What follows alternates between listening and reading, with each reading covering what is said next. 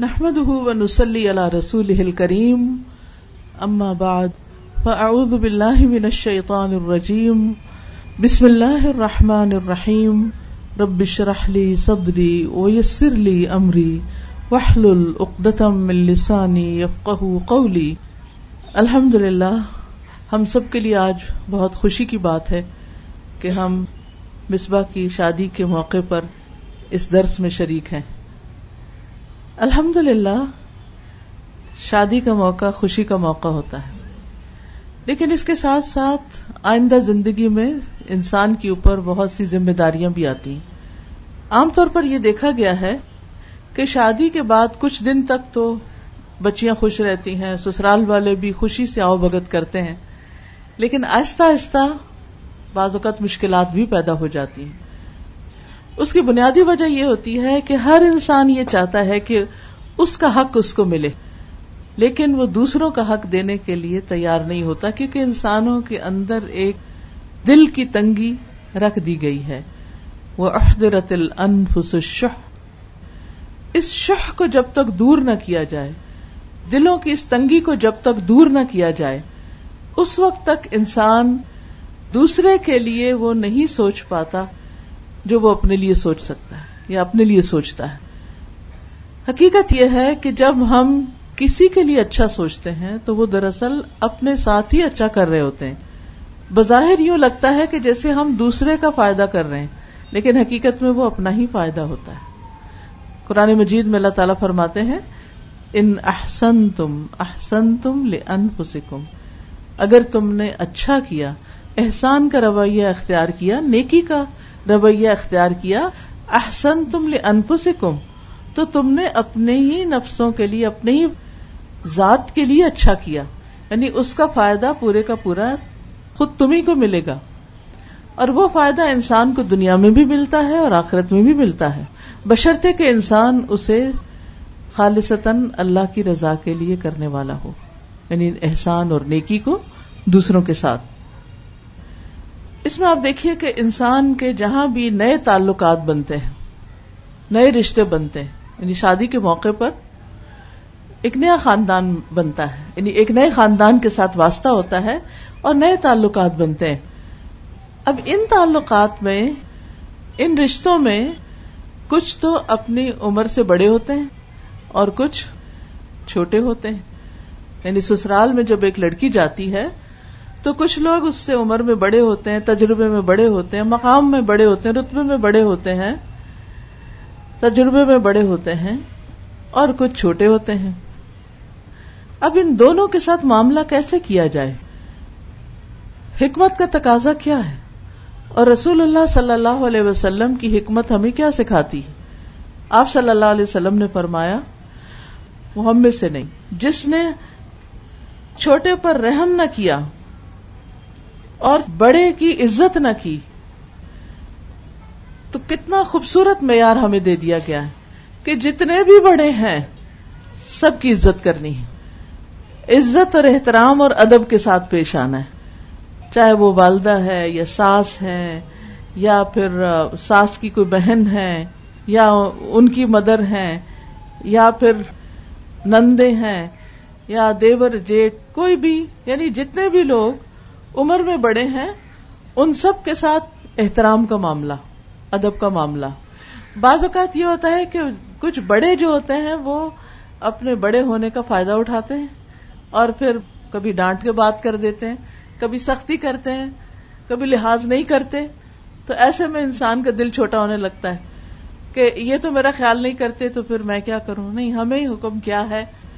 آپ نے عزت کرنی۔ ہر لڑکی جب یہ سبق لے کے اپنے سسرال میں جائے گی اور بڑوں کی عزت کرے گی تو اس کو جواب میں کیا ملے گا؟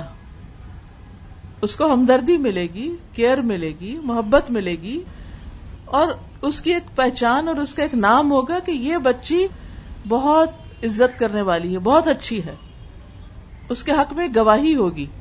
مجھے اچھی طرح یاد ہے کہ میری ساس نے ایک مرتبہ یہ کہا کہ میری ساری بہوؤں میں سے میرا نام لے کے کہا، ایک یہ ہے جس نے آج تک مجھے جواب نہیں دیا آگے سے۔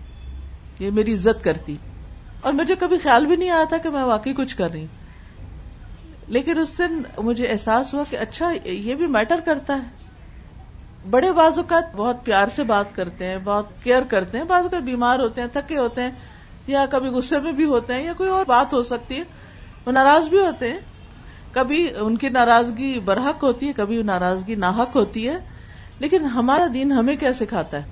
کہ ہم نے ان کے ساتھ کیا معاملہ کرنا ہے؟ ادب کا، احترام کا۔ ہم نے اپنا فرض پورا کرنا ہے۔ اور اسی سے پتا چلے گا کہ ہم واقعی دین پڑے ہوئے لوگ ہیں۔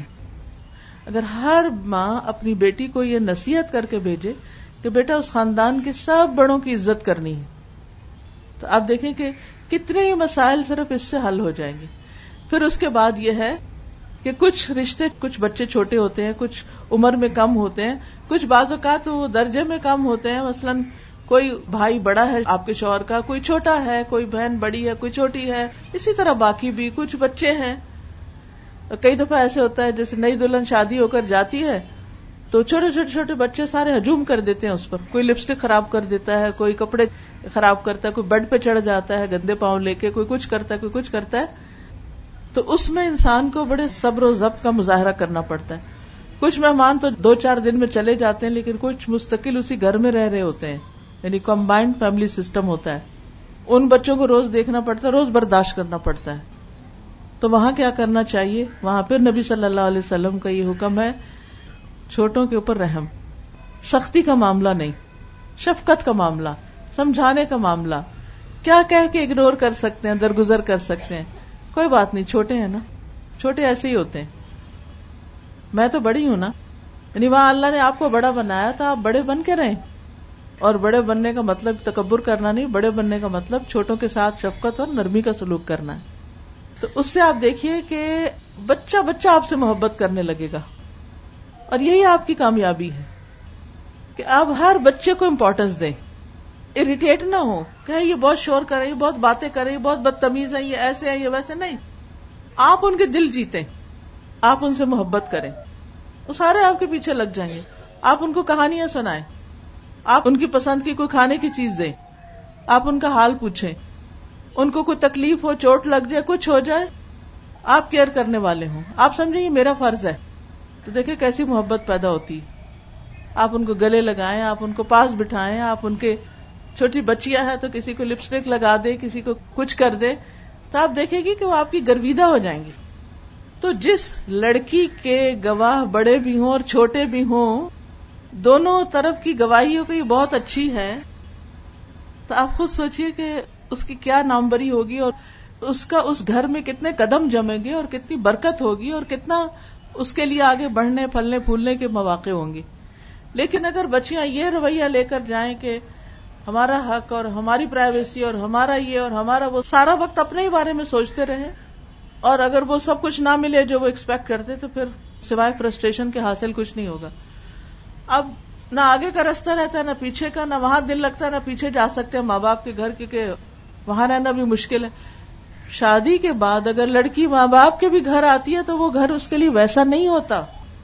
یہ بھول ہوتی ہے کہ ہم اپنے ماں باپ کے گھر بڑی عیاشی کرتے تھے اور اس دھوکے میں لڑکیاں کہتی چلو واپس چلتے ہیں، جا کے پھر وہ یہ عیاشی کرے اب وہ بات نہیں رہتی۔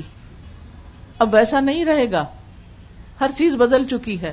اس لیے سوچ سمجھ کے واپسی کا رستہ اختیار کیا جائے اور اس گھر میں جگہ بنانے کی کوشش کی جائے اور جگہ بنانے کے لیے، ایک مقام پانے کے لیے کچھ قربانی کرنی پڑتی ہے۔ کچھ صبر کرنا پڑتا ہے کچھ اپنے دل پہ جبر کرنا پڑتا ہے۔ پھر اسی طرح پہلے بھی بات ہوئی کہ انسان جب کسی کے ساتھ احسان کرتا ہے تو دراصل وہ اپنے ساتھ کر رہا ہوتا ہے۔ اس کی ایک شکل یہ ہے، حدیث میں آتا ہے، حضرت ابو اماما کہتے ہیں کہ میں نے رسول اللہ صلی اللہ علیہ وسلم کو ارشاد فرماتے ہوئے سنا۔ دوسروں کے ساتھ احسان کرنے سے آدمی بری موت مرنے سے بچا رہتا ہے۔ یعنی ایسے انسان کا خاتمہ اور انجام اچھا ہوتا ہے۔ یعنی ایمان پہ خاتمہ ہوتا ہے۔ حادثاتی موت سے محفوظ رہتا ہے۔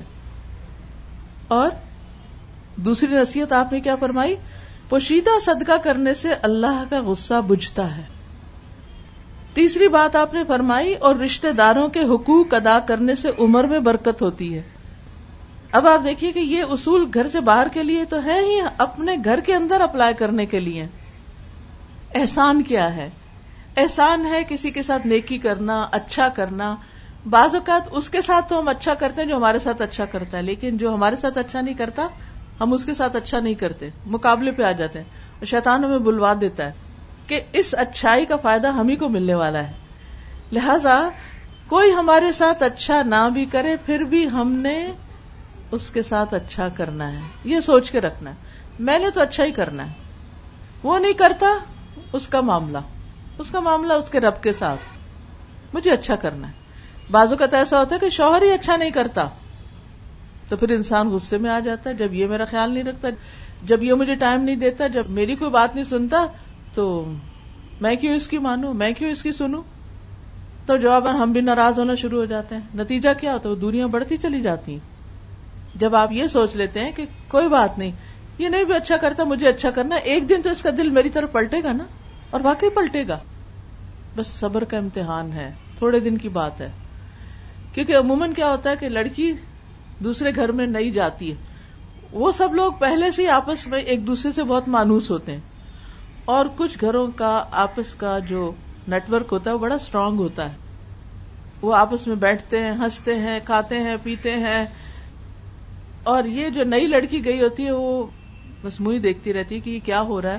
کوئی مجھے بھی توجہ دے، کوئی میری بھی بات سنے، مجھے بھی اپنا بنائے، لیکن وہ وقت ابھی دور ہے کہ جب آپ اس سب میں گل مل جائیں گے کہ کیا مثلاً شوہر آتا ہے۔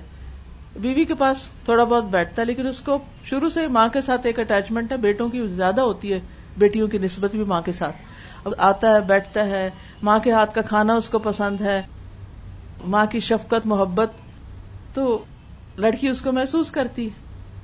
اب ایسے میں انسان صرف بدگمان نہ ہو، صرف دوسرے کو سناتا ہی نہ رہے کہ تم میرے ساتھ یہ نہیں کرتے، وہ نہیں کرتے، اور تم وہاں زیادہ ٹائم دیتے اور مجھے کم ٹائم دیتے، اس قسم کی بہت سے گلے شکوے اور ناراضگیاں دل میں ایک لاوا بڑکاتی رہتی ہیں اور پھر کسی وقت وہ پھٹتا ہے تو ہر چیز تباہ و برباد کر دیتا ہے۔ تو وہ اندر اس کو جگہ نہیں دینی چاہیے، اس آگ کو روز بجھا دینا چاہیے۔ شوہر بیوی کے درمیان ایسی چیزیں نہیں ہونی چاہیے کہ جو دل کے اندر لاوے کی طرح پکتی رہیں۔ رات سونے سے پہلے معاملات صاف کر کے سوئیں۔ معاف کر کے سوئیں۔ ہم عورتوں کی عادت یہ ہوتی ہے نا، جذباتی بھی ہوتے ہیں سینسیٹیو بھی ہوتے ہیں مائنڈ بھی جلدی کر لیتے ہیں، خوش بھی جلدی ہو جاتے ہیں، رو بھی جلدی پڑتے روتے روتے ہنس بھی پڑتے ہیں، یہ ساری چیزیں چل رہی ہوتی ہیں۔ تو ایسی صورت میں انسان تھوڑا سا میچیورٹی کا ثبوت دے، تھوڑا سا صبر اور حوصلے سے کام لے اور حالات کے اچھا ہونے کا انتظار کرے اور دوسرے کو بھی اسپیس دے۔ کسی کا دل آپ تانے دے کے نہیں جیت سکتے، اگر آپ روز شور کو تانے ہی دیتے رہیں گے نا ہسبینڈ کو تم ایسے کرتے تم ایسے کرتے تم ایسے کرتے تو اس سے وہ آپ کے قریب نہیں آئے گا۔ اس کو پتا ہے، جو ہی میں اس کے پاس بیٹھوں گا، اس نے مجھے تانے ہی دینے وہ اوائڈ کرنے لگے گا۔ تو بہتر یہ ہے کہ آپ اس کو جب آئے، بلا دیں دوسری باقی ساری بات، اچھی اچھی باتیں کریں۔ کیونکہ اگر آپ ہر وقت بری باتیں ہی کر رہے ہیں، تو پھر پھر وہ سکون والی بات تو نہ ہوئی نا، جو اللہ نے جس مقصد کے لیے شادی کا نظام رکھا ہے۔ لتسکن لئی تو ایسے میں انسان سوچے کہ جب میں کسی کے ساتھ احسان کروں گی تو میرا انجام اچھا ہوگا۔ اپنی خاطر۔ انجام اچھا ہوگا۔ بری موت سے بچ جاؤں گی۔ اور موت کیا ہے؟ زندگی کے خاتمے کا نام ہے۔ جس کے بعد پھر اور کوئی چانس نہیں ہمارے پاس اچھا کرنے کا۔ تو اس دن کے لیے، اس وقت کے لیے اچھا کریں۔ دوسری چیز، پوشیدہ صدقہ۔ چھپی نیکیاں۔ عموماً ایسے رشتوں میں انسان جب کسی کے ساتھ تھوڑا سا احسان کرتا ہے نا، اس کو مینشن بہت کرتا ہے۔ وہ میری نند آئی تھی تو پھر میں نے یہ کھانا پکایا، تو میں نے اس کے بچوں کو جاتے ہوئے یہ دیا، تو پھر میں نے وہ کیا، تو پتہ نہیں اتنی کہانیاں اور کسی کو نہیں تو شوہر کو تو سنائیں گے تاکہ اس کو پتہ چلے ہم کیا کیا کر رہے ہیں۔ بھائی، جب آپ نے اللہ کے لیے کیا اور اللہ کو راضی کر دیا تو کیا اللہ آپ کی محبت شوہر کے اور دوسروں کے دل میں نہیں ڈالے گا؟ جس کے لیے آپ نے سب کچھ، اس نے نہیں دیکھا۔ جس کے لیے آپ نے کیا؟ تو احسان نہ جتائیں، بلکہ چھپی نہیں کیا کریں۔ اس کو ضرورت ہے، ادھر مدد کر دیں، اس کو ضرورت ہے، ادھر مدد کر دیں۔ اس کو اچھا مشورہ دے دیں، اس کے ساتھ خیر کا سلوک کر لیں۔ اور اس کا ذکر نہ کریں۔ وہ معاملہ اللہ کے ساتھ کرے تاکہ اللہ آپ کے سارے معاملات صحیح کر دے۔ کیونکہ ہر چیز کا کنٹرول اصل میں اللہ کے پاس ہے۔ جب ہمارا معاملہ اللہ سبحانہ تعالیٰ سے درست ہو جاتا ہے تو پھر وہ ہمارا معاملہ سب کے ساتھ بھی درست کر دیتا ہے۔ جب ہمارا معاملہ اللہ کے ساتھ ہی سچائی والا نہیں، خیانت پر مبنی ہے۔ ریاکاری خیانت ہے نا ایک طرح سے۔ اوپر کچھ، اندر کچھ۔ مقصد دنیا کو دکھانا ہے اور کہہ رہے ہیں اللہ کے نام پہ کر رہے ہیں۔ کتنا بڑا دھوکا ہے۔ اور کس کو دھوکا دے رہے ہیں؟ اس کو نہیں پتا۔ اللہ من خلق وہ لطیف الخبیر۔ وہ نہیں جانے گا جس نے پیدا کیا ہمیں۔ اور ہمارے دل کے راز تک جانتا ہے۔ وہ باریک بین ہے، صرف اوپر کی نہیں، اندر کی تہوں میں بھی چھپی ہوئی دل کے اندر تک کی باتیں وہ جانتا ہے۔ خوب خبر رکھتا ہے، ہم کون سا کام، کب، کس کے ساتھ کیسا کر رہے ہیں، کیا معاملہ کر رہے ہیں۔ تو آپ دیکھیے، پوشیدہ صدقہ صرف کسی غریب کو نہیں دیا جاتا، کسی گھر سے باہر کو نہیں، گھر والوں کے ساتھ اور سسرال والوں کے ساتھ اور ان کے ساتھ جن سے ہمیں کم خیر ملتی ہے۔ ان کے ساتھ احسان کا معاملہ کیا ہے کہ ان کی ضرورت پڑنے پر مدد کی جائے اور جب مدد کی جائے تو پھر اس کا بہت ذکر نہ کیا جائے، اس احسان کو جتایا نہ جائے، خاموشی سے کیا جائے۔ اب دیکھیں کہ جب آپ خاموشی سے صدقہ کرتے ہیں نا، خاموش نیکیاں کرتے ہیں، اس کا ایک نور آپ کے چہرے پر آتا ہے، اس کی ایک سکینت اور ایک خوشی آپ کے چہرے پہ آتی ہے۔ وہ دنیا کا کوئی میک اپ آپ کے چہرے پہ نہیں سجا سکتا اس نور کو۔ جو اصل نیکی کر کے اللہ کے لیے نیکی کر کے انسان کی روح کو جو سرور ملتا ہے، اور اس کا عکس جب انسان کے ظاہر پر آتا ہے، چہرے پر آتا ہے، اس کی بات ہی کچھ اور ہوتی ہے۔ اس کی فکر کریں۔ تیسری بات رشتے داروں کے حقوق ادا کرنے سے عمر میں برکت ہوتی اب جب آپ سب کا حق دے رہے ہیں، چاہے کوئی آپ کو دے رہا ہے یا نہیں دے رہا، اس کا فائدہ کس کو ہو رہا ہے؟ آپ کو ہو رہا ہے، کیا فائدہ ہو رہا ہے؟ آپ کی عمر میں برکت ہو رہی۔ برکت کے دو معنی یہاں۔ ایک تو کہ عمر میں اضافہ، دوسرا یہ کہ چھوٹی بھی ہے عمر تو بڑے بڑے نیکی کے کام کر لیں گے آپ۔ کم وقت میں بھی بہت کچھ کر لیں گے۔ زندگی میں برکت ہو جائے تو پھر اور کیا چاہیے؟ ہم میں سے اکثر لوگ شکایت کرتے ہیں۔ کیا کریں؟ وقت میں برکت نہیں۔ دن گزر جاتا ہے، پتہ نہیں چلتا، کام نہیں ہوتے، کچھ ہوتا ہی نہیں۔ کیونکہ برکت جو نہیں۔ تو جب آپ اپنے رشتے داروں کے ساتھ اچھے ہوں گے تو اللہ تعالیٰ آپ کے وقت میں، آپ کی عمر میں، آپ کے کاموں میں برکت دے گا اور آپ کو اچھے اچھے کاموں کی توفیق عطا کرے گا۔ تو اس لیے خوشی سے، بے فکر ہو کے اللہ کی خاطر اچھا کرتے رہیں۔ پھر اسی طرح رسول اللہ صلی اللہ علیہ وسلم کی ایک اور حدیث ہے۔ حضرت عبادہ بن سامت رضی اللہ عنہ کہتے ہیں، رسول اللہ صلی اللہ علیہ وسلم نے ارشاد فرمایا کیا میں تمہیں وہ کام نہ بتاؤں جس سے اللہ تعالیٰ اپنے بندوں کو اونچے درجات سے نوازتا ہے؟ ہم میں سے ہر ایک کو اونچا ہونے کا شوق ہے۔ اونچے درجوں کا، جنت میں اونچے گھر کا۔ لوگوں نے کہا کہ ہاں اے اللہ کے رسول، ضرور بتائیے ہمیں کہ کن کاموں سے ہمارے درجے بلند ہوں گے؟ آپ نے فرمایا، جو تم سے جہالت برتے، اس کے ساتھ بردباری، تحمل سے پیش آؤ۔ یعنی جو تمہارے ساتھ آ کر غصے سے بات کرتا ہے، الجھتا ہے، بدتمیزی کرتا ہے، تم ٹھہر کے، سوچ سمجھ کے آرام سے اس کو جواب دو۔ جواب میں ویسا نہ کرو۔ اس توازوں کا نتیجہ کیا ہوگا؟ رفا اللہ، ایسے شخص کا درجہ اللہ بلند کرے گا۔ صرف آخرت میں نہیں، دنیا میں بھی بلندی ملتی ہے ایسے شخص کو۔ عزت ملتا ہے، ایک مقام ملتا ہے۔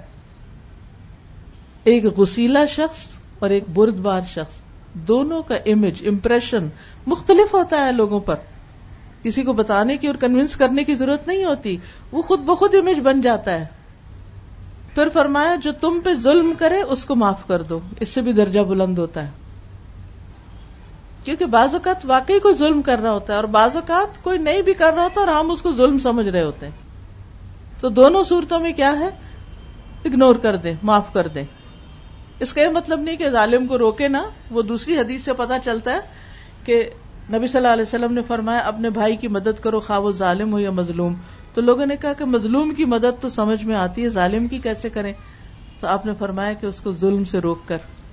تو وہ روکنا بھی ضروری ہے، لیکن اس کے ساتھ ساتھ اب چھوٹی موٹی جاتیاں معاف بھی کر دینی چاہیے۔ کیونکہ ہم بھی تو دوسروں کے ساتھ جاتی کر ہی جاتے ہیں۔ ایک اور خوبصورت اصول، ایک اور حکمت کی بات آپ نے فرمائی۔ جو تم کو نہ دے اس کو دو۔ اب سسرال میں بہت دفعہ ایسا ہوتا ہے کہ آپ آپ دیتے ہی رہتے ہیں، دیتے ہی رہتے ہیں، آپ کو کچھ بھی نہیں ملتا۔ اور آپ کا دل دکھی بھی ہو جاتا ہے، کبھی غمگین بھی ہو جاتا ہے کہ سب کا حصہ ہے، میرا ہی نہیں۔ کبھی کھانے کے معاملے میں، کبھی کپڑے کے معاملے میں، کبھی گفٹ کے معاملے میں، کبھی کسی اور چیز کے معاملے میں آپ کے ساتھ سریز آتی ہو رہی ہوتی ہے۔ اور پھر آپ کہتے ہیں اچھا اب بہت ہوگی، اب میں بھی نہیں دوں گی۔ جتنے سسرالی رشتے دار آتے میں ہر ایک کو دے کے بھیجتی ہوں۔ لیکن یہ میرے لیے کبھی کچھ نہیں لائے۔ اس طرح کے شکوے اور دکھ اور غم دل میں آتے ہیں، ہم انسان ہیں۔ ایسے میں انسان یہ سوچے کہ جو مجھے نہیں دیتا، جب میں اس کو دیتا ہوں تو وہ دینا زیادہ بڑا ثواب کا باعث ہے، درجوں کی بلندی کا باعث ہے۔ اور فرمایا، اور جو رشتے دار تمہارے حقوق ادا نہ کرے تم اس کے حقوق دو۔ یہ ہمارے دین کی تعلیم۔ جو تمہارا حق نہیں دیتا، تم اس کو دو۔ آپ نے فرمایا، ان سب کاموں سے آدمی کے درجے بلند ہوتے ہیں۔ اس کی عزت ہوتی ہے، اس کا ایک مقام ہوتا ہے۔ کچھ آپ کی نیکی ایسی ہوتی ہیں جو اس کیٹیگری سے تعلق رکھتی ہیں کہ جن کو بعض اوقات لوگ زبان سے ان کا اعتراف نہیں کرتے۔ یا آپ کے سامنے اعتراف نہیں کرتے، لیکن آپ کے پیچھے وہ اس کو مانتے ہیں، تعریف کرتے ہیں، اس کا ذکر کرتے ہیں، اور اس بنا پر وہ عزت کرتے ہیں۔ اور بعض اوقات لوگ صرف جائزہ لے رہے ہوتے ہیں نا کہ اچھا ہم یہ کریں گے، یہ کریں گے، تو بھلے یہ دیکھے کرتی کیا ہے؟ اور جب وہ دیکھتے کہ نہیں، یہ تو ہر دفعہ ہی اچھا کرتی ہے۔ تو پھر ایک وقت آتا ہے، ان کو اپنے ضمیر کی آواز سننی پڑتی ہے اور وہ ریئلائز کرتے ہیں۔ تو اس معاملے میں جلد بازی نہیں کرنی چاہیے۔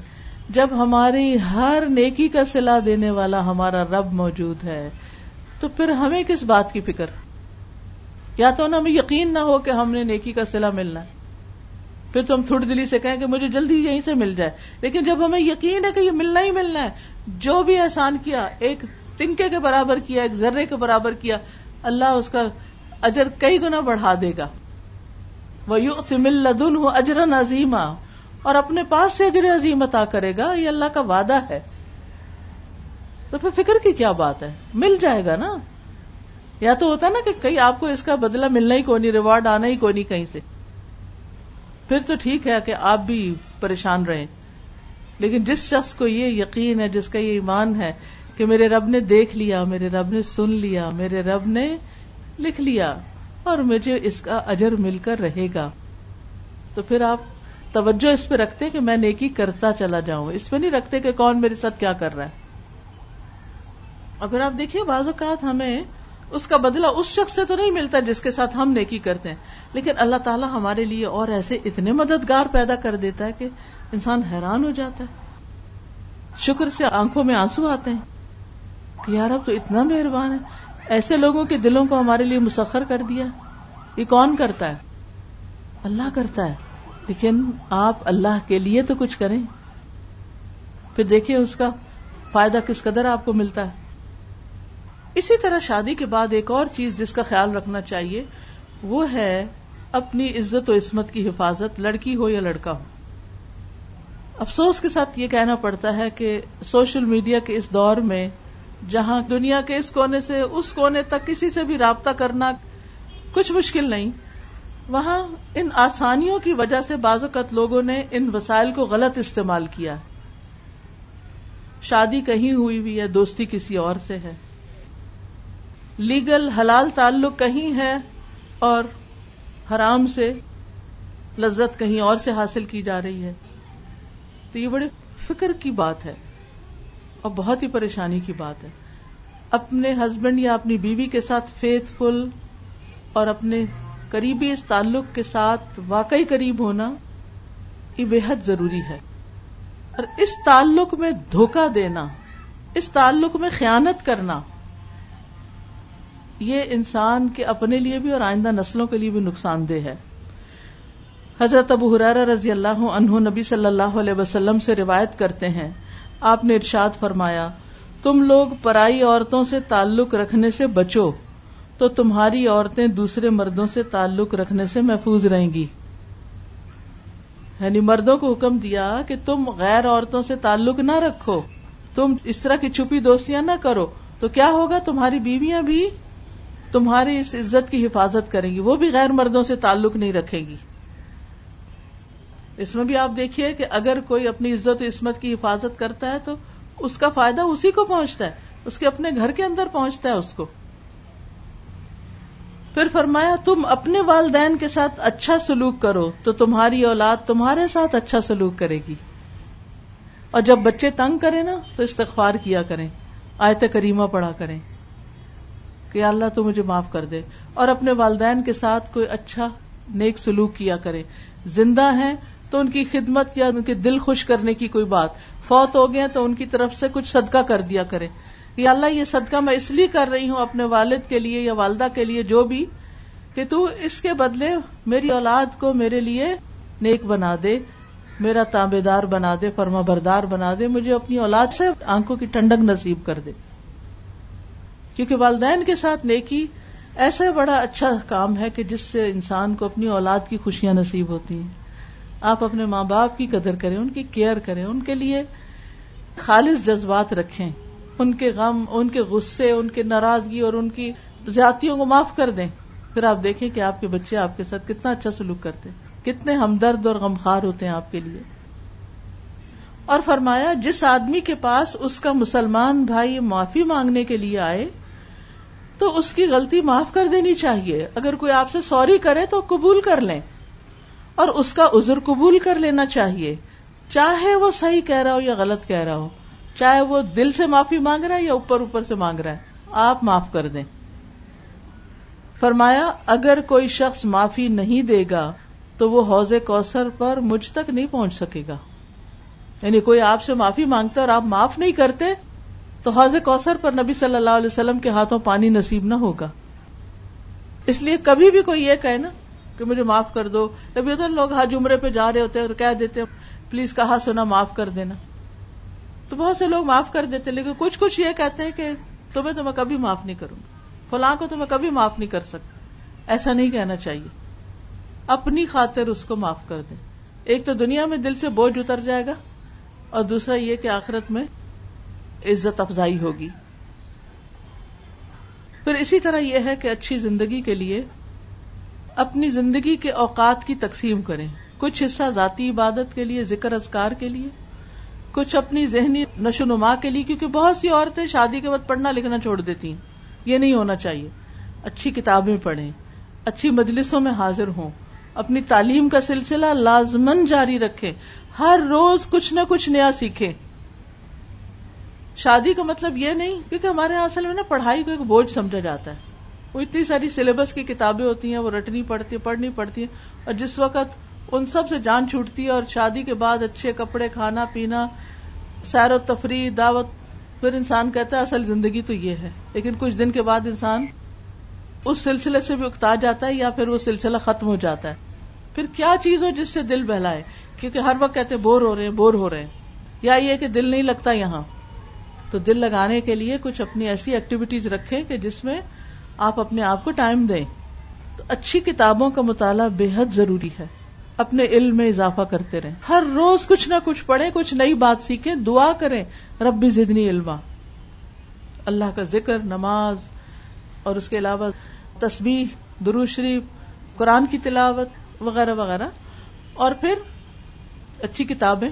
بعض اوقات بچیاں شادی کے فوراً بعد پریگنٹ ہو جاتی ہیں اور بیمار پڑ جاتی ہیں سمجھ نہیں آتی کریں کیا۔ اس موضوع سے متعلق کتابیں پڑھیں کہ جو میری اوپر کیفیات آ رہی ہیں، کیوں آ رہی ہیں؟ اپنے آپ کو سمجھیں۔ اپنی پریگنینسی کے سارے ادوار کو اچھی طرح سمجھیں اور پھر بچے کی پیدائش سے پہلے ہی بچے کی تربیت کے بارے میں پڑھنا شروع کریں۔ پھر اس کے بعد یہ ہے کہ اپنی فزیکل ایکٹیویٹی کے لیے ایکسرسائز یا صحت کے لیے کچھ کریں۔ پھر گھر والوں کے، خاندان والوں کے حقوق ادا کرنے کے لیے کچھ وقت رکھے یعنی کہ سارا دن کو ایک بات فکر سر پہ سوار کر لی اور پھر اس میں سوچ سوچ سوچ کے پریشان ہو کے اور رو دھو کے پھر کچھ بد دلی سے کچھ کام کر کے پھر موڈ آف کر کے دن گزار لیا یا رات گزار لی، یہ نہیں طریقہ جینے کا۔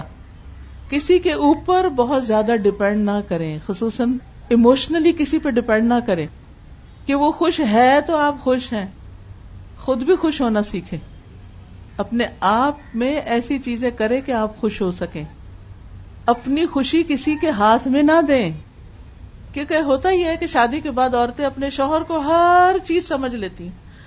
ہر بات انہیں سے شیئر کرنا چاہتی ہیں۔ ہر خوشی، غم، ہر چیز۔ ٹھیک ہے، اللہ نے بڑا قریبی رشتہ بنایا۔ وہ بھی انسان ہے، اس کو بھی اسپیس چاہیے۔ وہ خوش ہے تو وہ خوش ہے وہ غمگین ہے تو غمگین ہے، وہ ناراض ہے تو ناراض ہے نہیں، اپنے رویوں کو دوسروں کے رویے کے تابع نہ کریں۔ اپنے لیے کچھ اصول مقرر کریں۔ اپنی زندگی کی باغ دوڑ اپنے ہاتھ میں رکھیں۔ دوسروں کو نہیں دے دیں کہ اچھا تم مجھے چلاؤ۔ کسی اور کو ریموٹ کنٹرول نہیں دے کہ وہ آپ دور بیٹھ کے آپ کو کنٹرول کرے۔ آپ کو پتا ہونا چاہیے کہ کون سی چیز غمگین ہونے کی ہے، کون سی چیز خوش ہونے کی ہے۔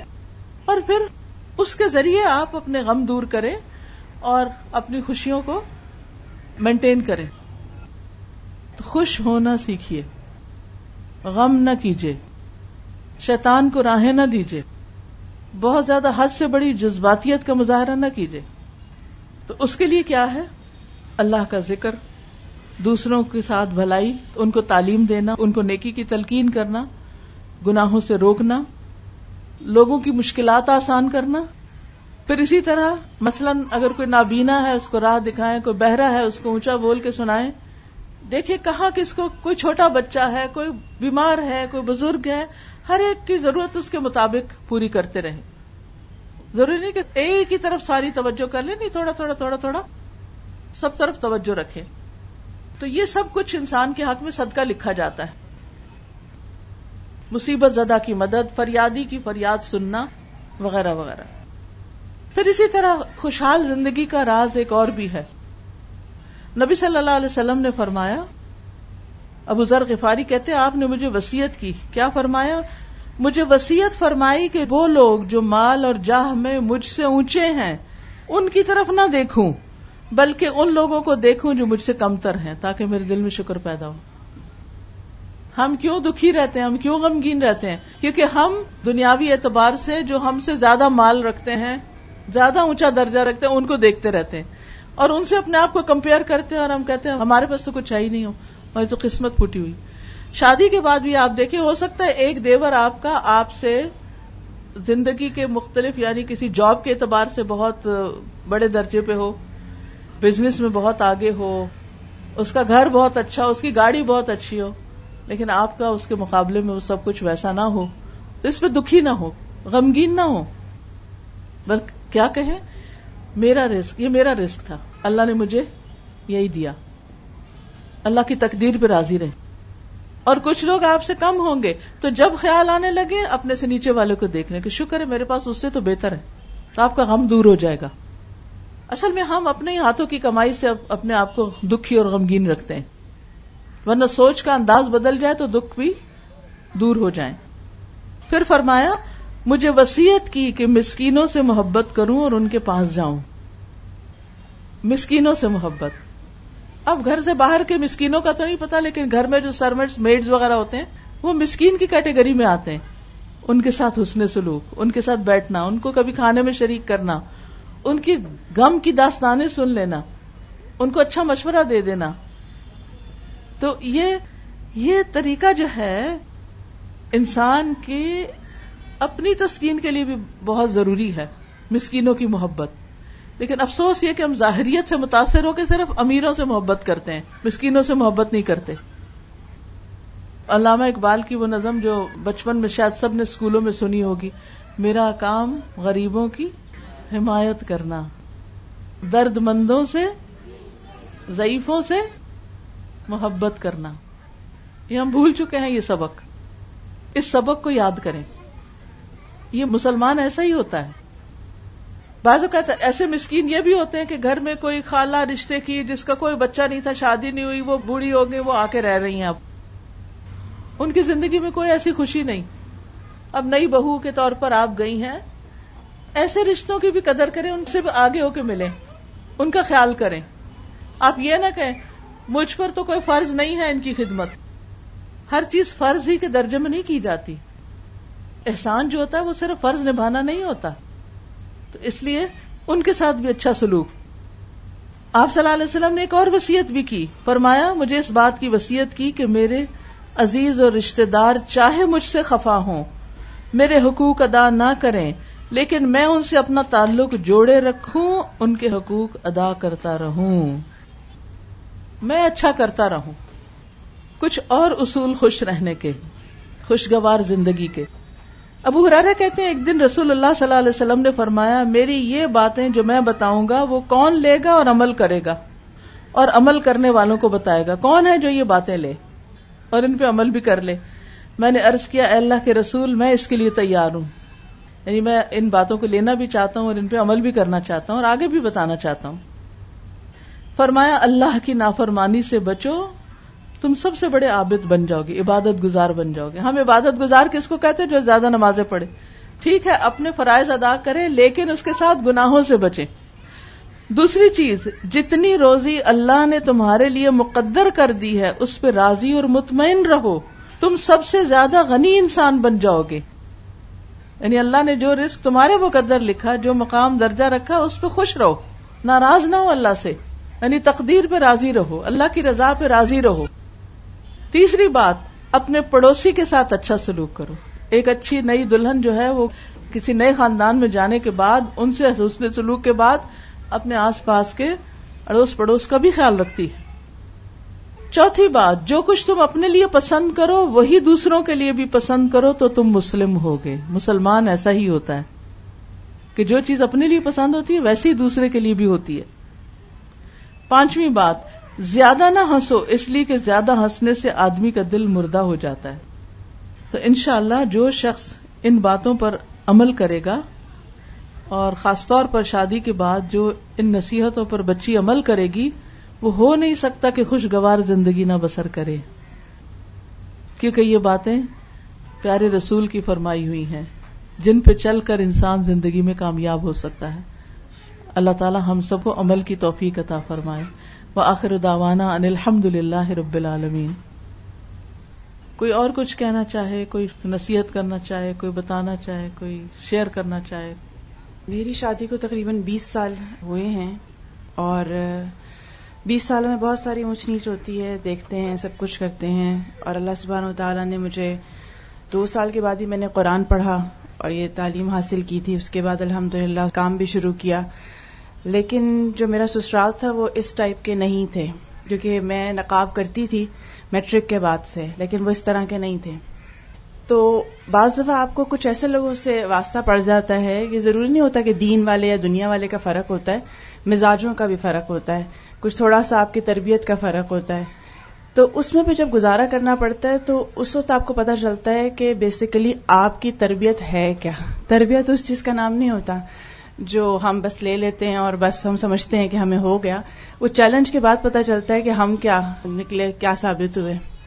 تو مجھے اپنی زندگی سے یہ تجربہ ہوا کہ لوگوں کو مارجن دینا، اس وقت میں نے کورس تو نائنٹی نائن میں کیا تھا، لیکن چیلنج سامنے نائنٹی سیون میں ہی آ گیا تھا۔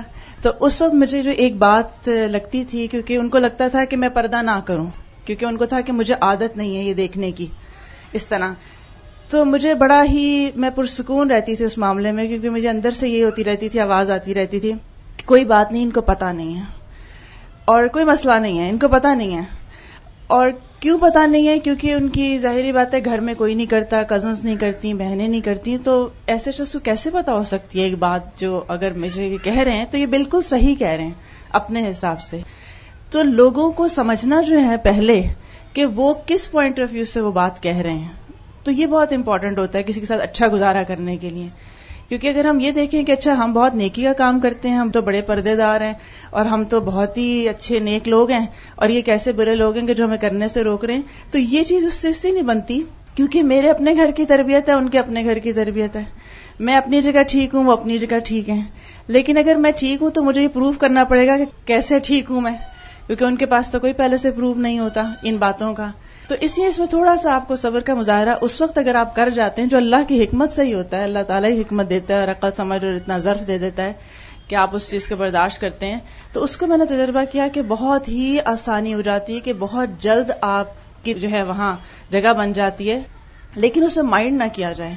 کیونکہ بعض دفعہ یہ بھی آتا تھا مرحلہ کہ جیسے ان کو یہ لگتا تھا کہ جو ہمارے بچپن سے ساتھ کے لوگ ہیں، جو اب بڑے ہو گئے ہیں لیکن ایک فیملی کی طرح ملتے ہیں، سب اکٹھا بیٹھتے ہیں، تو وہ شاید آنا چھوڑ دیں گے۔ اگر ہم اس طرح ان کو سیپریٹ کریں گے کہ آپ ادھر چلے جائیں، آپ ادھر آ جائیں، والا چکر ہوگا۔ تو ان کو لگتا تھا کہ ہم سے لوگ ملنا چھوڑ دیں گے۔ تو جو وہ اس طرح کا خدشے کا اظہار کرتے تھے کہ پھر ہمارے یہاں کوئی نہیں آئے گا اگر تم پردہ کرو گی۔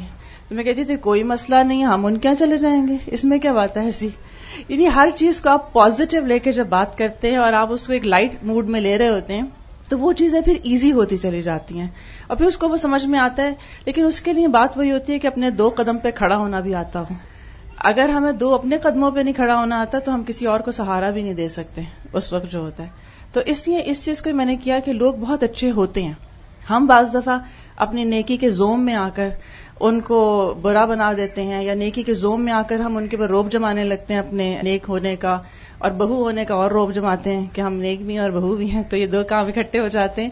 اور الحمد اللہ کا احسان، کرم اور شکر یہ ہے کہ اس کا مجھے فائدہ یہ پہنچا، اس تحمل کا فائدہ یہ ہوا کہ آج جو ہے میرے ہسبینڈ کہتے ہیں، میں ون ایٹی ڈگری پہ ٹینڈ ہوں، اپنی شادی سے لے کر اب تک۔ پسند، ناپسند میں، ہر چیز میں۔ اور الحمد بہت بڑا میرا سپورٹر جو ہے وہ اس وقت وہی ہیں۔ اسی طرح میرے سسرال میں اس وقت ماشاء اللہ میرے دیور جو ہیں، ان کی اتنی بڑی داڑھی ہے۔ اور وہ بھی دین کے میں نکلتے رہتے ہیں کہیں نہ کہیں۔ میری نندیں جو ہیں، وہ اس وقت قرآن کے کورسز کر رہی ہیں۔ اپنے اپنے جہاں پہ گھروں میں ہیں، وہ کر رہی ہیں۔ اور ابھی میری یعنی بات صرف اتنی ہوتی ہے کہ ہمیں خود پہ دراصل دو قدموں پہ نہیں کھڑا ہونا آ رہا ہوتا۔ ہے جب ہم خود اسٹیپ لے لیتے ہیں نا، تو دوسروں کو کہنے کی ضرورت نہیں ہوتی۔ اور ابھی میرے نند کی بچوں کی شادی ہوئی، تین بچوں کی ابھی قریب قریب شادی ہوئی، تو میں مہندیوں میں نہیں جاتی ہوں، لیکن میں کسی کو منع بھی نہیں کرتی ہوں۔ جو کر رہا ہوتا ہے۔ مجھ میں صرف ایک واحد ہوتی ہوں جو سامنے نظر آ ہی رہا ہے، میں نہیں جاتی ہوں۔ بس اب کیا ہوا کہ اب میری جو ہوئی شادی، تو انہوں نے کہا، میرے نندوئی نے خود مجھے کہا کہ دیکھو، تمہاری وجہ سے، تمہارے کہنے کی وجہ سے کہ تم ان چیزوں کو کرتی ہو کہ نہیں کرنا۔ ہم نے اس دفعہ کوئی گانا بجانا گھر میں نہیں کیا۔ حالانکہ میں نے کوئی نہ آرڈر کیا تھا ان کو لیکن میرے پہنچتے انہوں نے اس بات کا اظہار کیا باقاعدہ۔ یا جو پچھلی شادی تھی ابھی تو اس پہ ایک اور میرے، ان کے کزن ہیں جو بہت شوقین ہوا کرتے تھے ان چیزوں کے جو میں شادی ہوئی میری۔ اور اس پہ اسپیشل آ کے انہوں نے مبارکباد دی اور انہوں نے کہا، میں تمہیں اسپیشل مبارک دیتا ہوں کہ تم بائک آؤٹ کرتی ہو ان چیزوں کا۔ کیونکہ میں فل نقاب میں ہی شادیوں میں جاتی ہوں، چاہے قریبی سے قریبی شادی کیوں نہ ہو۔ تو وہ اسپیشل آ کے ملے اور انہوں نے کہا، تم ہمارے لیے بھی دعا کیا کرو، ہماری بچیوں کے لیے بھی۔ اب حالانکہ میں یہ سارے سسرالی ہوئے ہیں کہ جو بیس سال پہلے میں جانتی ہوں یہ کیا تھے اور کس طرح سے یہ سپورٹر تھے اس چیز کے۔ تو اللہ سبحان و تعالیٰ کی رحمت بھی اسی وقت آتی ہے جو بھی آپ نے ساری باتیں سنی، اس کا خلاصہ ہی میں پریکٹیکل اپنی لائف سے اس لیے بتا رہی ہوں کہ یہ چیز اللہ کے فضل سے میں نے دیکھی اور خود بدلتے ہوئے ان چیزوں کو دیکھا۔ کمی ہمارے اندر ہوتی ہے کہ تحمل نہیں ہوتا اور آدھا سا دین ہوتا ہے۔ کیونکہ وہ اور وہ دین بھی ایسا ہوتا ہے جو خود پہ اپلائی نہیں کرنا چاہتے، لیکن ہم سب کو دیندار دیکھنا چاہتے ہیں، شوہر سے لے کر سسرال تک کو۔ تو سب سے پہلے تو نیک بننے، خود نیک بننے میں محنت کریں گے تو انشاءاللہ باقی اثرات خود بخود پھیل جاتے ہیں۔ جزاک روبی آپ آئیں تو دعا کر دیں سبحان اللہ وبحمدہ عدد خلقه ورضا نفسه وزنة عرشه ومداد كلماته لا إله إلا الله وحده وحده لا شريك له له الملك وله الحمد وهو على كل شيء قدير اللهم صل على محمد وعلى آل محمد كما صليت على إبراهيم وعلى آل إبراهيم إنك حميد مجيد اللهم بارك على محمد وعلى آل محمد كما باركت على إبراهيم وعلى آل إبراهيم إنك حميد مجيد. ربنا آتنا في الدنيا حسنة وفي الآخرة حسنة وقنا عذاب النار. ربنا هب لنا من أزواجنا وذرياتنا قرة أعين وجعلنا للمتقين إماما. رب ارحمهما كما ربياني صغيرا. یا رب العالمین یا ارحم الراحمین، جو کچھ بھی آج پڑھا کیا ہے، اس کو اپنی بارگاہ میں بہترین طریقے سے قبول فرما لے۔ اور رب العالمین، اس کے بہترین حصے کے اوپر عمل کرنے کی توفیق عطا فرما دے۔ یا رب العالمین، ہمارے دلوں میں وسط پیدا کر دے۔ ہمارے دلوں میں دوسروں کی محبت پیدا کر دے۔ ہمیں خیر خواہی عطا کر دے۔ یا اللہ ہم اپنے رشتوں کے ساتھ بہترین معاملہ کرنے والے بن جائیں۔ یا اللہ ان کی محبت ہمارے دلوں میں ڈال دے اور ہماری محبت ان کے دلوں میں ڈال دے۔ یا رب العالمین، یہ جو شادی ہونے جا رہی ہے، اس میں بہت برکتیں، خیر اور بھلائیاں ڈال دینا۔ اور اس بچی کے لیے اگلے گھر میں بہت ساری خوشیاں اور بہت سی خیر اور بھلائیاں رکھنا۔